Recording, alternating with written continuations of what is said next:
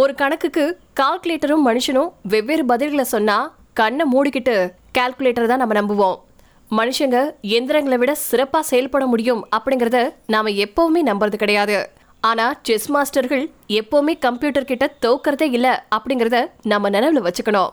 மூளையோட விஷயத்திலயும் சரி உடல் அளவுலயும் சரி இயந்திரங்களை மனிதர்கள் வெஞ்ச முடியுமா அப்படிங்கிற கேள்வி இப்ப பரவலா இருக்கு. உசின் போல்ட்டால நிச்சயமா ஒரு பைக்கை தோற்கடிக்க முடியாதுதான். ஆனா ஆயிரத்தி எட்நூறுகள்ல கருப்பின மக்களின் வேலை வாய்ப்புக்காக ஜான் ஹென்றி அப்படிங்கிற நபர் நீராவி துளையிடக்கூடிய கருவியோட போட்டிட்டு இருக்காரு அதுல அவரு வின் பண்ணாரா? தோத்து போனாரா? கடுமையான உடல் உழைப்பின் விளைவா அவருக்கு நடந்தது என்ன? இந்த பதிவுல விரிவா தெரிஞ்சுக்கலாம். ரயில் பணி. ஆயிரத்தி எட்நூறுகளில் அமெரிக்கா விரைவாக ரயில் பாதைகளை அமைச்சிட்டு வந்துச்சு.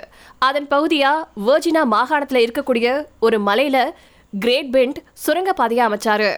இது செசபிக் மற்றும் ஒஹியோ ரயில்வே நிறுவனம் மேற்கொண்டுச்சு.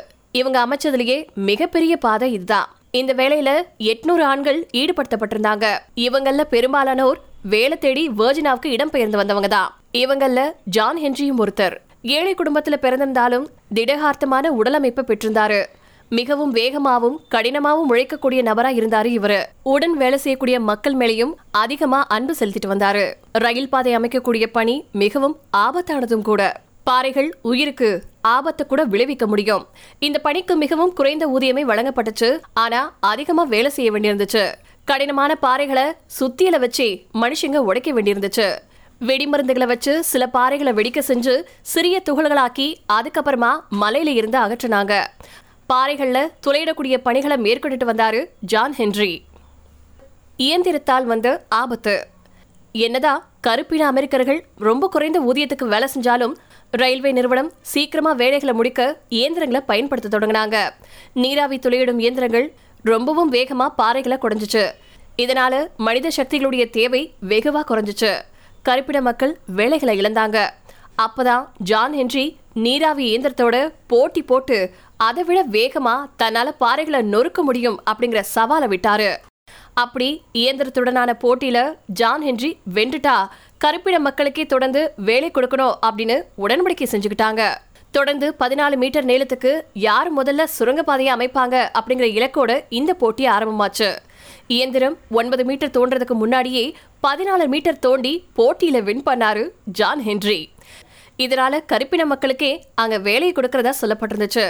ஜான் ஹென்ரியின் கதைய பல எழுத்தாளர்கள் கதையா எழுதியிருந்தாங்க. சில திரைப்படங்களும் வெளியாயிருக்கு. கிரேட் பெண்ட் சுரங்கத்துக்கு முன்னாடி அவருக்கு சிலை வைக்கப்பட்டிருக்கு. ஜான் ஹென்ரியின் கதை கருப்பினத்தவர்களின் புராணமா பாடப்படுது. இந்த கதை வெறும் புராணம் மட்டும் இல்ல அப்படின்னும் ஒரு சில பேர் சொல்றாங்க. ஜான் ஹென்ரிக்கு என்ன நடந்தது? ஜான் ஹென்றி அதிகப்படியான சோர்வால பாதிக்கப்பட்டாரு. மன அழுத்தத்தோட உடலும் சீர்குலைஞ்சதுனால சீக்கிரமாவே அவர் இறந்து போனாரு.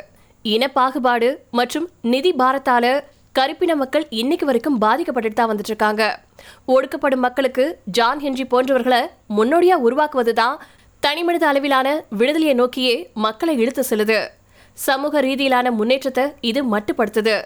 கருப்பின மக்களின் புராண கதையா இருந்தாலும் தற்காலத்துல கருப்பின மக்களுக்கு எதிரான ஒன்றாவே ஜான் ஹென்ரியின் கதை இருந்துட்டு இருக்கு.